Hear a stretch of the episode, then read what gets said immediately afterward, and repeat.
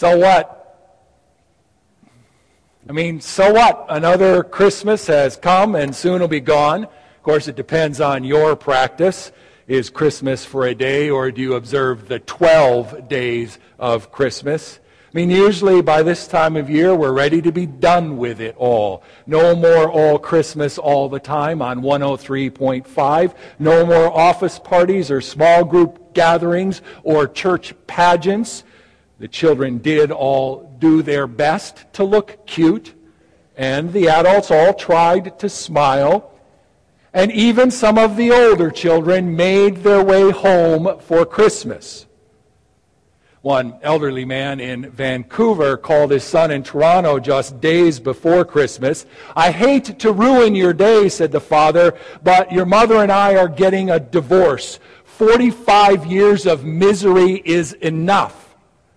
The son couldn't believe his ears, and when his dad said they couldn't stand the sight of each other, the son was aghast. In a panic, the son called his sister in Halifax. She exploded. No way, there is no way they're getting a divorce. She assured her brother she would handle it. She immediately phoned Vancouver and began to yell at her father. You are not getting a divorce. Don't do a single thing until I get there. I'm calling my brother back. We will both be there tomorrow. And until then, don't do a thing. The other elderly man hung up the phone, turned to his wife, and said, Okay, they're coming for Christmas and paying their own fares. Now, how will we get them out this summer?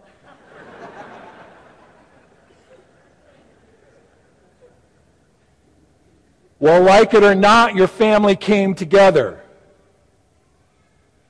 But what now? So unto us a child is born. What difference does it make? I mean, you may think I'm being a, a, bit like Scrooge, but the truth is, it's, it's Mary, the mother of Jesus, who leads me to wonder so what? After the shepherds saw the baby, they went around telling everyone the story. People were amazed. The shepherds went back to their sheep humming Gloria in excelsis Deo all the way. But Mary looked at all that had happened and wondered, so what? Luke 2 says, But Mary treasured up all these things and pondered them in her heart. Now, pondering is not in our nature. We don't usually take time to reflect. Oh, maybe when we do that comparison shopping for a car or the fridge, then we ponder. Or maybe we give our full attention to the latest Canuck game or, or what Boxing Day sales that we can get in on. But usually we don't give undivided attention to what matters most in our lives. We usually don't have a M-A-R-Y Merry Christmas. Our lives are too noisy. We inoculate our souls from the quiet. We live to avoid taking stock. We live a life of excessive noise, pushing, demanding more, working long hours to pursue some dream of material security, looking for an ego boost from our 50 to 70 hour work week, trying to feel important or we live the noise of busyness. We live that endless distraction called children. We rush them here and there dance class, gymnastics, hockey, volleyball, soccer, school plays, swimming lessons, scouts, brownies. It would take three lives for our children to live all that we want them to do. And we live the noise of escape. Dinner's out, Xbox or Wii or PlayStation Kinect, vacations to Disneyland. Somehow we believe there's a magic kingdom. We're so escapist, we create hundreds of friends on Facebook and we never meet them face to face. We fill up every available space and moment with distraction so as not to be caught in silence. I mean, seriously, show of hands, How many of you have already looked at your iPhone or Blackberry or your cell phone in the past hour? Let's go, come on, be honest. Yeah, that's what I figured. Everyone under 20.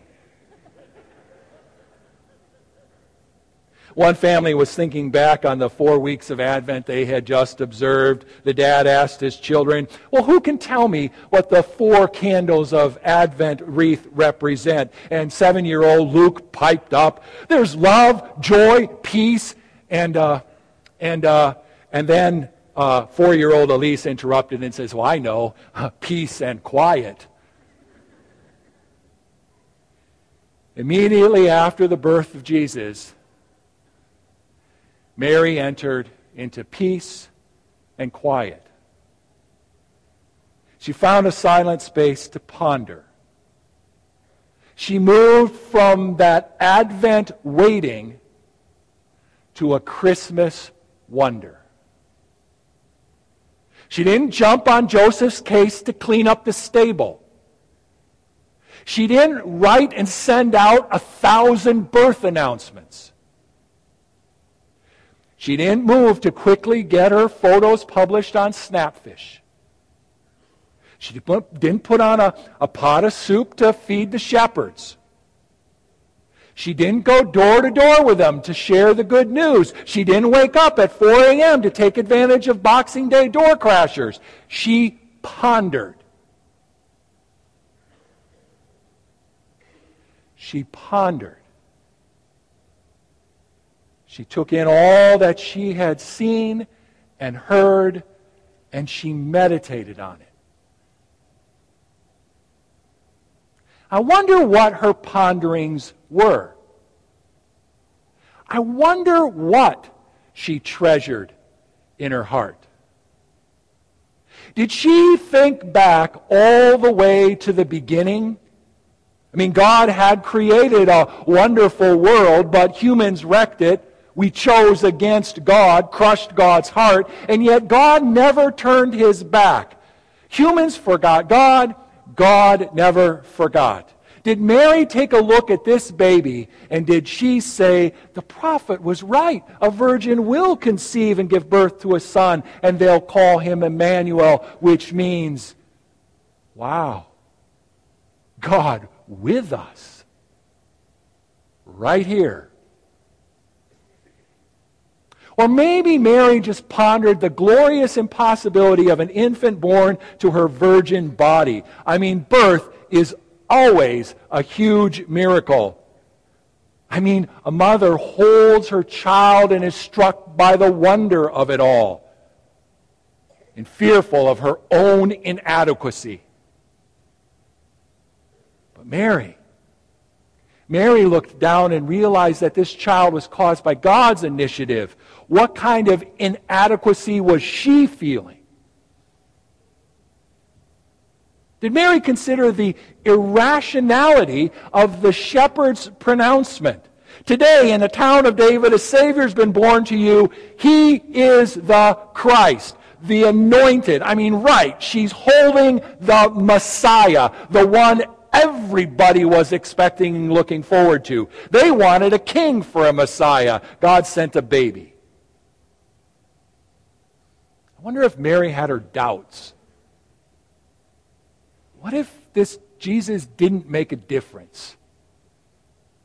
What if he didn't grow up to be the long awaited one?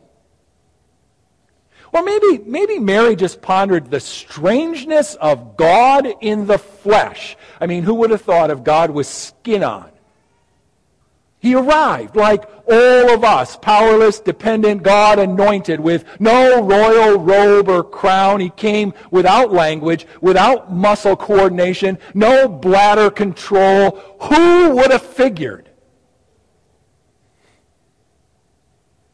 Or who would have figured God making the announcement of this royal and unbelievable birth to shepherds? I mean, kings get these kinds of announcements. High priests probably get in on the news, but shepherds?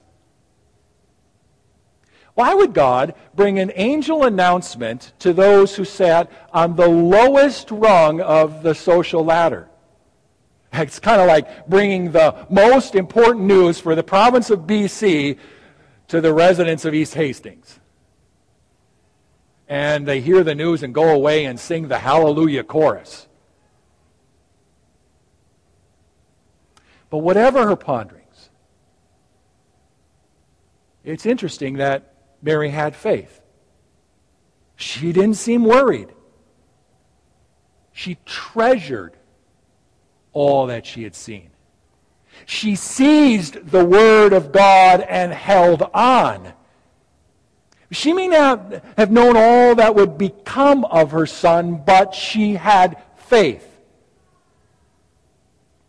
Oh, she didn't know that he would be rejected by many. She didn't realize people would be disappointed and demand his death. Uh, she wasn't aware that, that an appointment with a cross was in his future. But Mary did lock her heart on this Jesus, her son, was of God. She may not have known where all of this was going, but no matter what, she'd hold on to him. Mary threw her lot with Jesus. Well, here's some Christmas homework for you. You've still got 10 days. Find your own quiet space in the rest of this Christmas season and take some time to reflect on Jesus. Consider what he came on earth to do and ask yourself, so what? In a world filled with uh, the noise of our diversions, God invites us today to make a choice. We face the same choice as Mary as we consider the irrational way that God comes to us, persistent in his love, the strangeness of a creator becoming part of the creation, the glorious impossibility of God in our flesh, ponder all of this, and then you must choose. Choose to ignore it or open the vault of your heart and believe. Either believe in Jesus and throw your lot with him, or please just abandon Jesus to some quaint first Christmas story. You can. You can ignore Jesus and pursue the noise of our world, turn away and embrace worry, reject Him, tighten your grip on fear, or you can ponder. You Could pay attention. Think deeply and quietly, and then seize this Word of God and hold on no matter what. You could, like Mary, come to see who Jesus really is. King of all days, oh, so highly exalted, glorious in heaven above. Humbly, you came to the earth you created, all for love's sake became poor. May each of us have a M A R Y Merry Christmas. And come let us adore him.